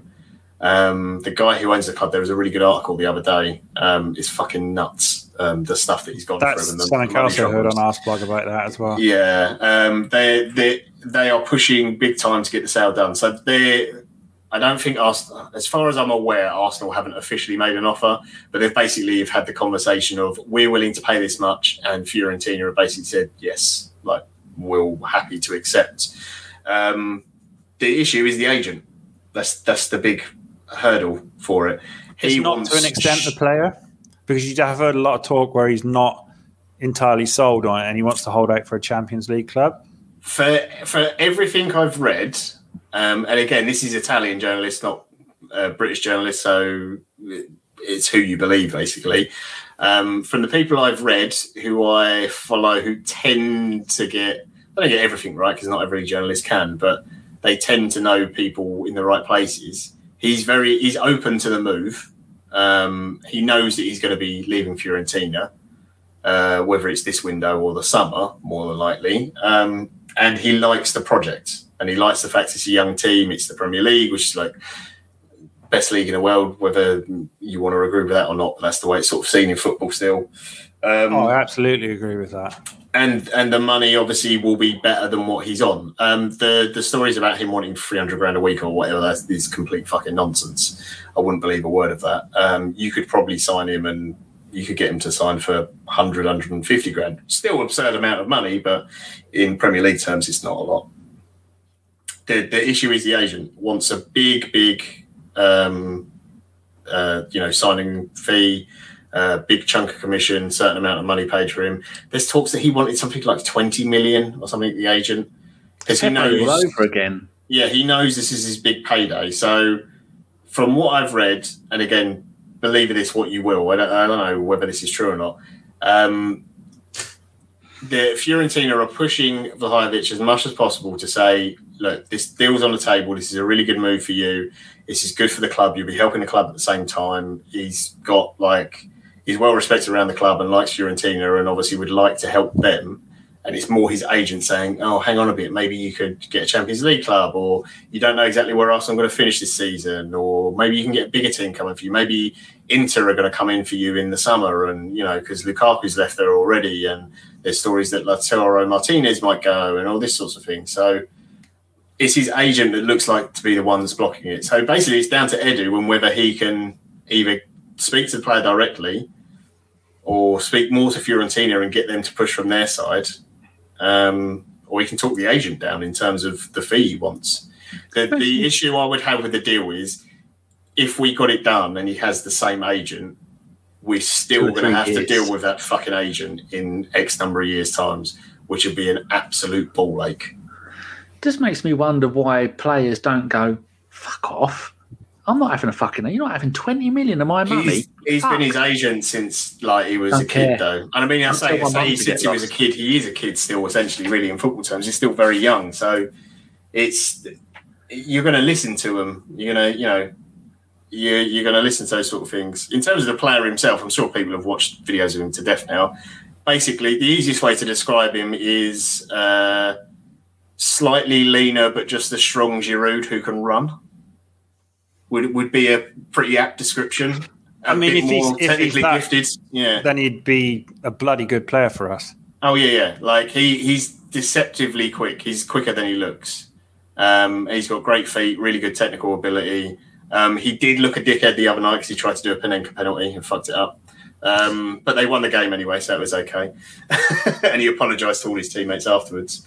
But yeah, he's just he's a very good finisher. Could take free kicks. He's good in the air. Um, you know, so I'm really hopeful. I'd like, I'd like to sign him. The fee they're talking about, I'm worried about. Look at that from our Nick. The agents from the Matrix are easier to work with. Yeah, no, it's true. Um, don't get me started on the fucking. Oh god, yeah, Matrix. I don't want to start on that film either. Fuck's sake, that. Was, uh, could I just, it. if you've seen it, I mean, they cast. I'm spoilers here, but Jonathan Groff as basically a hybrid of Agent Smith, and it was just terrible. Yeah. It was very bad. Egypt have won people, and Nigeria are winning 2 0. So Egypt are through to the next stage of the AFCON. So that's one more week that. Um, uh, On any, the Egyptian no, PLO is away. Yeah. yeah. Oh, well, I was thinking uh, the other one, the Pyramid Pennant. Oh, Pyramid Pennant, yeah. I, can, I can say that. I'm part Egyptian. I'm all about the pyramids. Um, I did. I did say on Twitter that I was a little bit reluctant about Vlahovic just because of the fee being reported. Um, Thunder the, says it, um, about Vlahovic, Serbian Welbeck. not to, I, not to roll back on that statement. I am still slightly reluctant because of the fee, but thinking about it now, the fact that we could sign a player who is that highly rated uh, around Europe and this is our one opportunity to get one up on every other club, basically. Who yeah. may be Do you reckon there's somebody better we could get in the summer? No. Well, Haaland. There's only two players better, better than him, and that's Mbappe and Haaland, as in young players that are up and coming. Yeah, to, to fit the profile, the other one that's touted is is it Isak at um, Sociedad, I think. Yeah. Who played with Odegaard.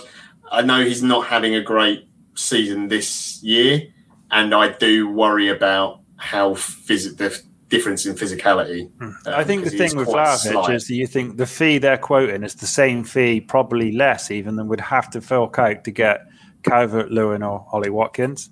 And I think yeah. he's a better, he's a much better shape than either of them do.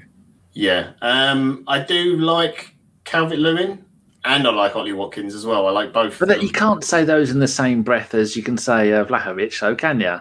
Or Isak. Isak. No, I mean the, the difference is that um, obviously those two you already know they they know the league and they're experienced in it. The difference I is think if you're gonna have they pick got the level to go up?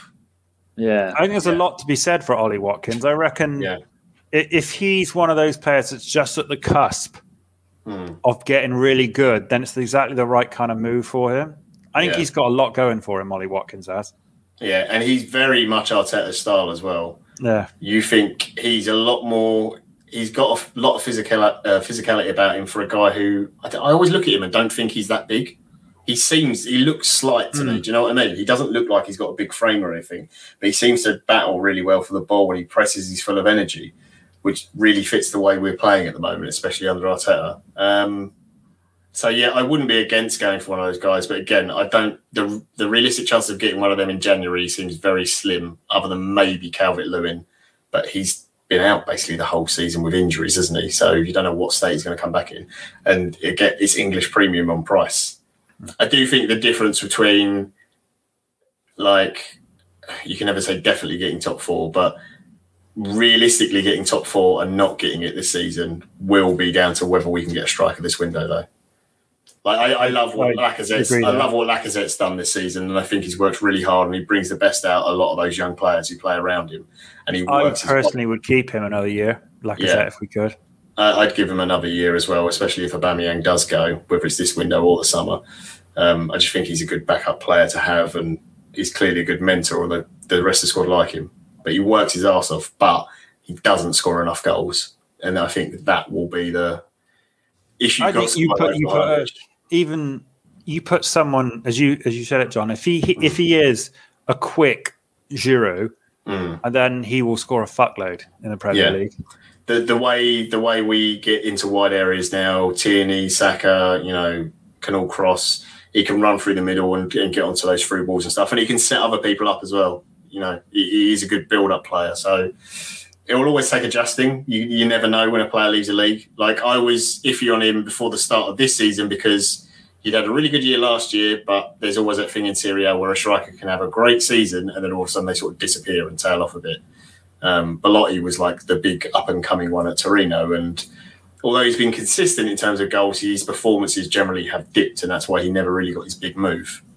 But um, yeah, there's there's a few other players in there. Jonathan David, not from Corn, um, the one from Lille.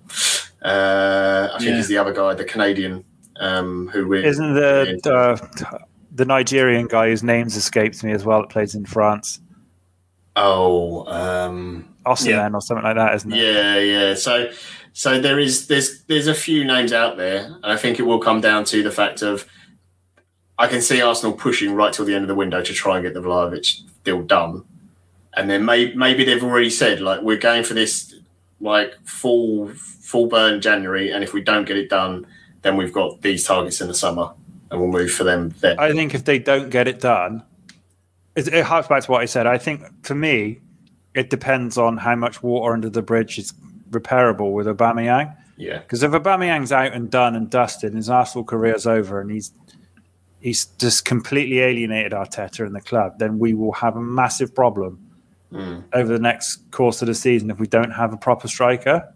yeah, Because some of the teams are just going to get hip to the fact that we don't have a proper striker, and they're going to play against us accordingly. I, as you said, John, I love what Lacazette has done, but he doesn't score enough goals, yeah, and you need Yeah. your centre forward to score goals. definitely. So if we don't get a striker, then we've really got to hope we can reintegrate an Aubameyang. Yeah. Um, but yeah, that I mean that's really it on the transfer front. There's nothing else really going on, is there? I think sure Danny's trying to transfer his mum out by the accounts, all accounts as well. no, I was just reading Phil Macker's question because I'm highlighting the questions to read later, and uh, just making sure that it wasn't the usual nonsense from Phil. It's actually a half Well, decent do one. do you want to do you want to do the questions and then we'll wrap it up as we've been on for an hour and a half. We don't want to bore people. yes, um, I imagine that the majority of people watching this are just sort of enjoying every minute of it or admiring. Furi- the- furiously masturbating. As I Um, said I think they're put some- focusing on Danny's screen if that's the case. Size just put something here. Um, 58 million plus Torreira is about is around 72 million. That's the magic number. Do you think that could have any any um, influence in the deal? Um, I think the then T- have Torreira? Torreira thing might actually work in our favour because he's quite well thought of there from Yeah. by all accounts. yeah, they do. They want to keep Torreira, so that So would if be. we say that we'll give you X amount and you can keep price would be Torreira, lowered. Yeah, that works in our favour, and it's another. They get a good price and a player they want. Mm. yeah. So again, it's like I said earlier. From everything I've read, Fiorentina are very happy to play ball. It's just their agent stumbling block. Um, right, we've got a question from Twitter. We'll do that one first from Matt L. Roberts. He, uh, cheers, Matt, as always. He says, With plenty of players running down their contracts, who would you be looking at this summer as a target if we could pick one player each? Because I can't think of any.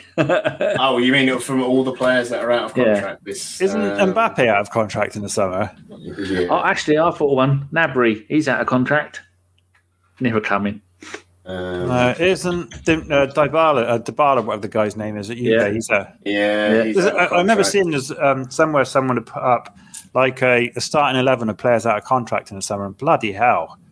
Yeah, so just going on transfer markets value, uh, Mbappe, who is probably already agreed his deal to Real Madrid, uh, Yeah. Pogba is out of contract, Dybala, uh, Franck Kessie, uh, Brozovic at Inter, although there was talk he's about to sign a new deal, Rudiger at Chelsea, Nicolas Silva from Bayern Munich, uh, Andreas Christensen from Chelsea, Ousmane Dembele at Barca, Belotti at Torino, Zakaria from Gladbach, um, uh, Boubacar Kamara from Marseille, Matthias Ginter, James Tarkowski from Burnley. If we did ever need another centre back again, that would have been a good one. Uh, Lacazette, obviously, Lingard, Romagnoli, Jesse, uh, Jason Denayer. Uh, who else is here? Andre Kramaric. Jesus Christ, he's 30 years old now. Um, Isn't- yeah, there's, um, there's a lot of players. It's kind of ridiculous. So if we all had to pick one from that list, I assume we're not counting Mbappe because that's never going to happen. Nor's Dybala. No. Um, I would. My pick immediately would be Franck Kessie. That's the same one I was going to say. he was my he was my midfielder I wanted before we were linked with Partey, and then uh, they were like Arsenal willing to pay the because I just thought he'd never leave Atletico, or if he did, he'd go to a bigger club um, if there is a, a such a thing. Um, yeah, that would just be an absolute monster midfield with those two. Yeah, I agree with that. Although uh, I do like Gnabry, but um, Avon has said that he's got a one-year option. I think. Yeah, Um, but that, that Franck Kessie, he is uh, very, very good. Imagine those two in midfield. It'd be much like the the Vieira Petit days, two and he's monsters yeah, in there. and he's and he's only twenty five as well. So like you- you're fits, getting fits the uh, good the good years out of him. Yeah. right. um, other questions. Uh, Ray, for you, uh, James Ray Anderson. Uh, what would you guys? Oh, it's for all of us. What would you guys do if Arsenal don't sign anyone this? Sorry, Ray, don't sign anyone this January. I'd be a bit. What would I do? We need someone. Yeah. I mean, like, uh, I mean, is he asking what I would think or whether or not I would, you know, shriek in horror? And Would you start licking your finger and putting it in the pies at work? um, yes. Who pies? Uh, what would I do if you? Again, like I said, it depends entirely what's going on behind the scenes for me. I think if they've got a plan, then the only position in which I think we really, really need someone is striker. Danny, are you emptying your hysterectomy bag by any chance? What are you laughing at? Never mind. Um, That was at my expense, I bet. I was moving so my foot. no, of course not. Um, so what would I do w- w- if Arsenal didn't sign my name in January? I don't know. I'd be that bothered. I think if we're going to sign someone, it's got to be a striker. But defensively, we're fine. Midfield, mm, if we keep people fit, we've got Jacques Aparte, Sambi, and Elneny. I think that's enough to see us through. I mean, I don't really think we need need unless we can get someone who markedly improves us, improves us. I don't think we need a midfield signing. I think we need a striker. And if we can't get the one we want, then there's no point doing it for the sake of it. So if we don't sign anyone this January, I don't know. I'll be slightly disappointed, but not massively concerned. John? And I will do the can can. Um, yeah, no, I agree. I'd, I'd rather that we went for the players who are our genuine targets than panic buy. Um, so It's got to fit the mold, hasn't it? It's got to fit the process. Yeah, yeah. So I, I like why that's why there's so many talks about loans for midfielders. Um, it'd be frustrating because I do think a quality striker just pushes us that much closer to finishing top four, and I think because of the way scored. lovely. Leicester 2 1 with 23 Uh, minutes to go. No, the- 13 to go. I don't think anyone realistically before the season started thought we were going to get top four, but now the fact there is a real chance of it, it almost puts us a year ahead of maybe where everyone thought the team's development might be. Um, which I don't think will be too much pressure because the Champions League revenue, the money it brings in, gives us more spending power again in the summer, and also makes us much more uh, attractive for players coming to the club. So, um, yeah, I, I'd love to see one because I think it just makes that push much better. But if the right player isn't there, then don't just panic and you know buy a fucking I don't know who else is on this list. Uh, Hugo Lloris is out of contract in the summer. Don't buy Hugo Lloris. There you go. That was the name I saw on the list. Uh, Phil Macker asks, uh, "Who is our top goal scorer?" Because I have a, the feeling we don't have one who is getting a decent return. So if we can buy to stop one in Jan, that's brilliant. Um, who's our top goal scorer? I think it's Smith Rowe, isn't it? Yeah, it is. It's Smith Rowe with um, Yeah. a number of goals this season. Is it, is it eight or nine? Yeah. Yeah. Um, total goals is uh, Smith on nine, Saka and Aubameyang on seven, Lacazette and Nketiah on five, Odegaard and Martinelli on four. Yeah. So it's much better to have a team where you're scoring from everywhere rather than having one player who's banged in 40 a season. I Yeah. think This thing. that you put a player like that in this team, and that means it just makes us a much bigger threat, offensively, a much bigger threat. Imagine We've you got a chuck prolific in centre forward as well Yeah. as the um, others that can contribute. you, you chucked in a you know again these were like top level elite players but like an Omri or a Van Persie or someone like that in that team they'll get you 30 goals a season but because they're that good like James said they make the others around them play even better and get as many if not more goals than they've already got. Um, which is why I'd love to see the you know the signing happen this window but again it, it depends if it's the right guy Uh, final question from the Femster, who will be joining me tomorrow night after we beat Liverpool. It Oh, says- is that it Femi says- Martinez? Well, you can ask him. You're in the same WhatsApp group as him. Um, just listening to the names, John, your listing of of the striker position. Is there a, just a lack of strikers in world football? I can hardly pick a decent two of the, the FPL this season. Uh, Femi's in obviously in our ABW. We have a private fantasy league, and he's actually banned from winning it because, quite frankly, John, he's, he's a charlatan, isn't he, and a shyster with what his picks. Does he pick Tottenham players? Is that what he it is? certainly fucking does. That's dead to us. See, I do the FPL the way you're supposed to do it, which is you pick your team at the start of the season, Yeah, you forget it exists, yeah. you ignore all the messages in the chat about the FPL when who's changing caps and everything this week, and you get to the end of the season, you go, "Well, I finished fourth. How did that happen?" And you've just not looked at it. I do the Well, same thing, but I just cut out the middleman and just didn't Yeah. bother picking the team this year. Well, you that happens because the ABW team, I always pick ex Arsenal players, most Yeah. of which never get a game. And then uh, Chris does one, and he uh, he just gets he It's- loses. But it's, it's usually uh, Simon. I Yeah, Simon doing is. Well, Simon there, there you go. That's because Simon's a professional journalist, and we're all just amateur radio people. Um, Uh. I, d- I do tend to agree a little bit with Femi that there is a lack. Of, I don't know if it's a lack of strikers. I think it's we're at a weird period in football where the striking position is changing in a way that midfielders have changed over the years. They're, you know, it's not the traditional big man and that sort of thing. There's like these certain freak strikers who are like the top level, like Mbappe and Haaland and people like that, who are just like machines. But I don't think you get as many conventional strikers anymore. A lot more of the strikers now are people like Ollie Watkins, who they're a lot more technically gifted and almost to the point where you could say, oh, that seems like a guy who could maybe play as like an attacking midfielder. Not necessarily in a creative sense, but in the way they run with the ball and can pass it and everything else. Um, So I just think it's the, the fact that the striker position is changing. And it's the way defences and the way teams play now as well, the way they play out from the back and goalkeepers and everything. I mean, it's just changed the dynamics in football. Um, but it does seem to be like this cycle every couple of years where you seem to run out of like superstar, amazing centre midfielders or centre backs or strikers, and it seems to change positions every few years, and it just seems to be on a cycle. I'm, I'm sure there are probably some really good strikers out there just playing that just people aren't paying attention to because they're either at a team that's not necessarily fancied or in a league that someone doesn't watch particularly. I, I love um, Correa at Inter, who they, they signed from Lazio, I think. I think he's a really, really good striker. But most people look at him going, well, he hasn't, you know, he didn't score many goals whilst he's been in Serie A. But I think he's a really good player. He could probably thrive in the Premier League. He's just one of those names that's not fancied anymore. I, I, true. If you take the big names, like John said, if you take Haaland and Mbappe out of the equation, I'd struggle to think of five, mm. if that. Well, I well, the way forward is like, is like Man City, isn't it? Not, not really relying on a striker. Yeah. Scoring from you everywhere. Could, you could argue that Arsenal, when they looked really, really good, you could argue that that I think we looked our most dangerous offensively going back however many years it was when we didn't play Giroud, but we played Sanchez there.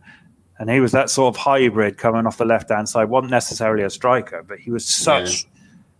you know, just so, you know, such endeavour and such, you know, pace and. Uh, Will you even even think back to um, under Wenger when Henry was sort of in his pomp? He was and not. Says it himself. He's not a striker. He was never a striker, even when he was scoring all those goals. He said, "Look at the position I took up on the pitch every single game." He said, "Look where I made my runs." He said, "Bergkamp technically was should have been our furthest forward player because he was a real ten. He said, "I wasn't a striker. I was a winger. I was just a winger who got to not have to track back and got to play through the middle whenever I wanted and just go where I wanted." Um, and really, that that Wenger team basically played with you know um, six midfielders essentially, and not like an out and out striker unless like Wiltord or someone came on. So it, it's weird to think that the only sort of other traditional superstar striker I can think of is a really old one who still plays now, and I still think he's a really good player. Is Benzema? Do you mm. know what I mean? He like like fits that sort of mold. Maybe, maybe Jamie Vardy to an extent as well. Yeah, Vardy is, and uh, I'm, I'm, not even going to mention that twat down. You know, um, down the other. No, he's, he, yeah. he, he, I, I, think he's a done deal. I think he's yeah. gone. Yeah. I think he missed um, he missed his chance in the summer, and he's going to regret it. Yeah. And so the, the, other the other one the other one I would throw in there would be Lukaku, but he's not seemed quite the same since he come back from his injury. I know Chris doesn't like him and thinks he's a fraud, but um, his goals, yeah, his his goals and his record and all his medals say otherwise, Chris. But there he's one of those where if he's on firing on all cylinders, he is unplayable. Yeah, he has to be happy as well. Yeah, he, was a bit like a bit like Drogba in that sense. Drogba was another one who, when he was on fire, you just couldn't play against him. It, it didn't matter what you did or what defenders you had in front of him. He was a yeah. I think if you get if you, Lukaku's on on form playing well, it doesn't matter who he's mm. playing against. He's going to tear yeah. him apart. Yeah, but yeah, there there aren't many out there anymore, so we have to go find a find the next one. Hopefully. Right, I think Jonathan. the closest internal solution we've got is Martinelli because yeah. he yeah. He reminds me of Sanchez the way he plays. I think he, if yeah. he develops the way we hope he's going to, he's going to be that kind of player. Oh, we had a few like that. Masao um, Santi Cazorla in his first season with us on that left hand side banged in what 15 goals in that first season before he moved mm. inside. Another one, and, and Sanchez and Henry if, if uh, Martinelli bolts up a bit, I mean, even now he's still like. I mean, when he threw himself into Van Dijk and then sort of hurt himself, I thought was quite funny in the first leg of the Liverpool game. But if he can bulk up a bit more, he's still very young. Um, yeah, he, he could definitely be. He's the most analogous player we have to to Sanchez. Definitely. Hmm. I think John, all we've got to do now is gentlemen's nods, and uh, then then you can close the show. I think. Yeah, um, I don't have a gentleman's nod because I'm not a gentleman. Um, I do frequent gentlemen's clubs, though. I don't know why they're called that. There's never any gentlemen in there. Um, James, would you like to give a nod to anyone? Yeah, I think I'll give my nod to um, Mr. Carpenter this week because, and uh, uh, I do make fun of him. I do make fun of the uh, the French league, and I only do that to wind him up. But he is a very knowledgeable guy, he's a very good dude. And on and off, we've been I've been podcasting him with the best part of eight nine years now. And I've always had a good, I've always had a high opinion of him. So I thought, you know, instead of making fun of him, I'll say something nice today. Wow, look at that little heartfelt message. Danny, do you have a, a gentleman's nod? Know, James, you were on ABW podcast number four and number 10 and 13 and 50. then the next one was 372. Where were you for 322 shows? Oh, we were doing our own show, weren't we? Ah, uh, that's it. But yeah, unfortunately for that, then, you know, the, the, elements in the universe conspired against us. If you go to um, bergkampwonderland.co.uk, there is a list of every podcast everyone's been on with um, with the numbers. I'm obviously top, and then it's Chris, and then it's Jeff, and then John, and then I think no Am Josh. I, I, I was going to say, no, yeah, Josh must uh, have Josh, overtaken me. Josh has just overtaken you, and John's yeah. and Carl's catching you. But uh, yeah, there's um, Danny. I asked you a question. You're fucking useless. This is why I would I never know. have Danny as a guest if I was actually in charge. um, I'd say, ironically, we used to have him as a guest all the time. it's, I know it's lovely. Um, yeah, go and have a listen to the Gooners podcast. Uh, Mr. Mr. Davies, the the man who would kill me if he ever saw me.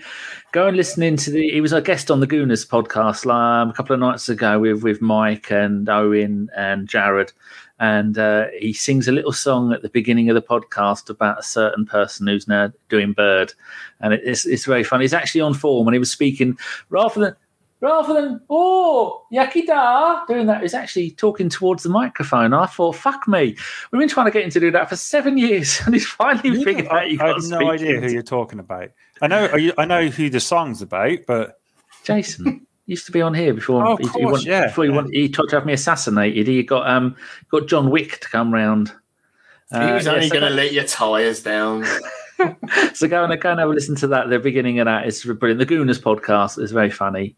Um, you got yeah. any, John? Um, no, I, I, yeah, no, I just hate people. Um, yeah, no, yeah, my shout out is to everyone who gave the new Matrix film a bad rating. Um, my shout out is also to the people who made Spider Man. Well done, you didn't fuck it up. You did very well. I'm impressed. Congratulations. This nerd applauds. Um, also, it got, uh, it got, massive nerd applause from me, and I was yeah. in the cinema on my own when I saw it the first time. Yeah, it, it was very good. Um, I got a little bit emotional, not going to lie. Um, and I cannot tell you how angry I was at the fucking Matrix sequel. I mean, Jesus Christ. so I have not seen, I will say this now just because we're coming to the tail end of the podcast and I feel like I can go a bit of run, but I challenge anyone listening to this out there in the world to come up with a worse character reintroduction than they did with the Merovingian because that was oh, unbelievably shit yeah. awful. Yeah, and and for for younger people who maybe weren't around or weren't quite old enough at the time when the Matrix came out, I'm going to guess James is similar age or maybe a few years younger. I don't know than myself. I saw the Matrix in I'm probably older when I was. You'd be surprised, mate. Um, I was 15, 16. What was it? 99? 99, 2000? 99, something like that. So I was like 14, 15 maybe when it came out. And there was like, there wasn't like proper spoilers out then. So I, I go, uh, there was this trailer and it was like, to see the Matrix or to understand it, you have to see it to believe it. And that was it. And it was like, oh, this is cool. I was, I was 21 like, when it came out. Oh, okay. Wow. You look much younger than me. Um, I was 28. I was I was very excited. I went to cinema with my friend and we left with Rage Against the Machine blaring, who was one of our favourite bands at the time. Um, and we walked out the cinema, and I've never been that aroused as a teenager in my life, and just my mind completely blown. The only the only thing I could possibly equate it to is like what people must have been like when they walked out of the cinemas for the very first Star Wars film in the seventies, and it's just this perfect moment of my childhood. I was like, oh, they're coming back to it, and it's like this, the original cast and everything. And I saw a little bit of the trailer. I was like, that looks worrying. I was like, no, I'm not going to judge. I'm going to sit down and watch it. I have never been so disappointed in my life. Uh, I wouldn't I mean, hit a woman, but I would hit both the Wachowski sisters hard in the face, I think even though only one of them was involved. I, I mean, think a DNA test might argue with you there. Yeah. I can understand that. I mean, the first film is pretty much flawless. Hmm. The second, for all its faults, has a lot of really good stuff in it. Yeah. The third is crap. Oh, the third is positively fucking inspired, but compared to the fourth. The fourth, oh, is, yeah. Yeah. it's it's just I was physically uh, irritated by it the whole way through. I'm sitting, I think, oh no, they're not doing this. The worst thing about it is there's a little period somewhere where you get a scene between Neo and Trinity where you think this is actually pretty cool. This is actually quite nice. They, the the two of them, Carrie-Anne Moss, Moss and Keanu Reeves, together on screen is about the only thing that saves it from being a complete clusterfuck. But other It's- than that, you And- take and two the- of your most oh. iconic characters from the first film, and you recast them, and you recast them terribly. Yeah. And and the fighting's garbage. Like the whole thing about the first film was so cool was because they were actually punching each other, and every punch is pulled, and they're not getting hit. It's just oh, go and watch. Oh. Like don't don't waste your time.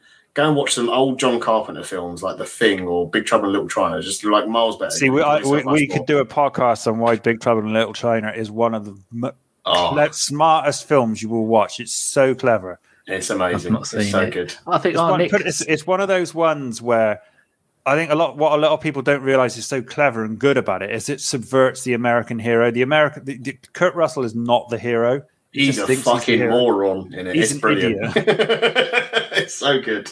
I think our Nick sums it up perfectly. He says, "I pirated it, and I still want my money back on that rubbish." Yeah. I've Yeah, got I it, totally and. I've not watched it. I got it about a month ago. Still Danny, not did you just it. say you've never seen Big Trouble in Little China? I don't remember seeing it. La- I, I think- saw 126 films I watched last year. You I think need you to should watch, watch, it. just because you're missing out. I did watch Memento though, that is with Carrie-Anne Moss in it. That was very good. good. Yeah, And then I watched uh, Anna come over the other night, and we watched Nobody again. Magnificent film. I keep What meaning you- to watch that. I haven't seen that yet. What you, what you also, I will recommend as well, and I probably put this on Twitter. Now this is just turning into a film podcast. Uh, if you haven't seen it already, is Pig with Nicolas Cage. It's fantastic. there's a there's a decent film. I, every now and then, I like watching lower budget films that sneak up on you that are really good. There's one on Netflix called Upgrade, which is really good. Ah, yeah, I've seen it. I've still watched that. That's good. But but Pig in particular, if you have not watched it, if you're a Nicolas Cage fan, you'll enjoy it anyway because he's in it. But it's funny because it's what I imagine, Stokes. If your life doesn't quite go the path you want it to, Mm. Nicolas Cage's character is going to be you, and a few years, you know, in 20, 30 years time in the film, and I'm trying to work out which one of the other characters is Jock, and it's quite fun whilst I was watching it. And I was like, ah. If Imagine, equate- imagine John. The, the best way to describe it is John Wick, but it's chefs and there's no guns. Oh, that sounds about right then. the, the, incidentally, the film characters a lot of people always associate with me and Jock are um, Joe Pesci and Daniel Stern in Home Alone. Oddly, yes. Yeah. Not the remake. No, not the remake. Jesus. Uh, Oh, Pig's Oh, Escape come from New out. York's another really good John Yeah, Carpenter film. that is not good. Escape from LA, which is pants though. no, that's that's very bad. But yeah, John Carpenter made some great films. Anyway, Yeah, I saw on Precinct 13 as well.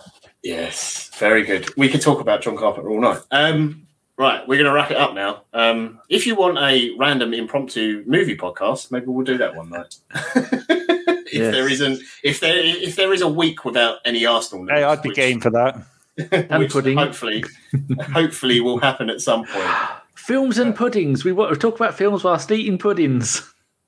We Yeah, can me and talk about Jock our just favourite- talk about films Yeah. and strudels, or better still, puddings in films, Yeah, that's what I was going to say. Pudding, our favourite pudding, like strudel in Inglourious Basterds, that kind of thing. Yeah, that- Pear that crumble. Right, go on, John. End the show. Yeah, now I'm we're going to wrap up now. Um, so obviously tomorrow we're going to have the post game thing. Uh, Danny and Femi. Femi. is it Femi? Yeah. And maybe one more. Yeah. Um, are you doing a pre-game one, Danny? Or I not? will be, but so far I haven't got anybody for that. I'm not, Okay, I've got so a, a few I can ask. tomorrow it will be Danny and the creepy picture behind him of his child doing the pre-game. Um, which just leads me to say, uh, James, thank you very much for coming on. You're welcome, as always. Um, Pleasure. Danny, thank you for being, you know, conscious for some of it and actually paying attention and not being on your phone the whole time. Well, thank you very much for hosting, John. It's uh, always nice not to have to do it myself because I don't like it. Yeah, well, I mean, I wasn't really hosting, was I? I was just talking bollocks. um, but yeah, we've been at Bergkamp Wonderland. Hopefully, we get a win tomorrow, get away to the final, and hopefully, Burnley don't cancel the game at the weekend. But we shall see. Uh, and Danny and Femi will see you tomorrow. Good night. Adios. As soon as I scored that goal, I was fucking livid. Splendid business. Get down, dog.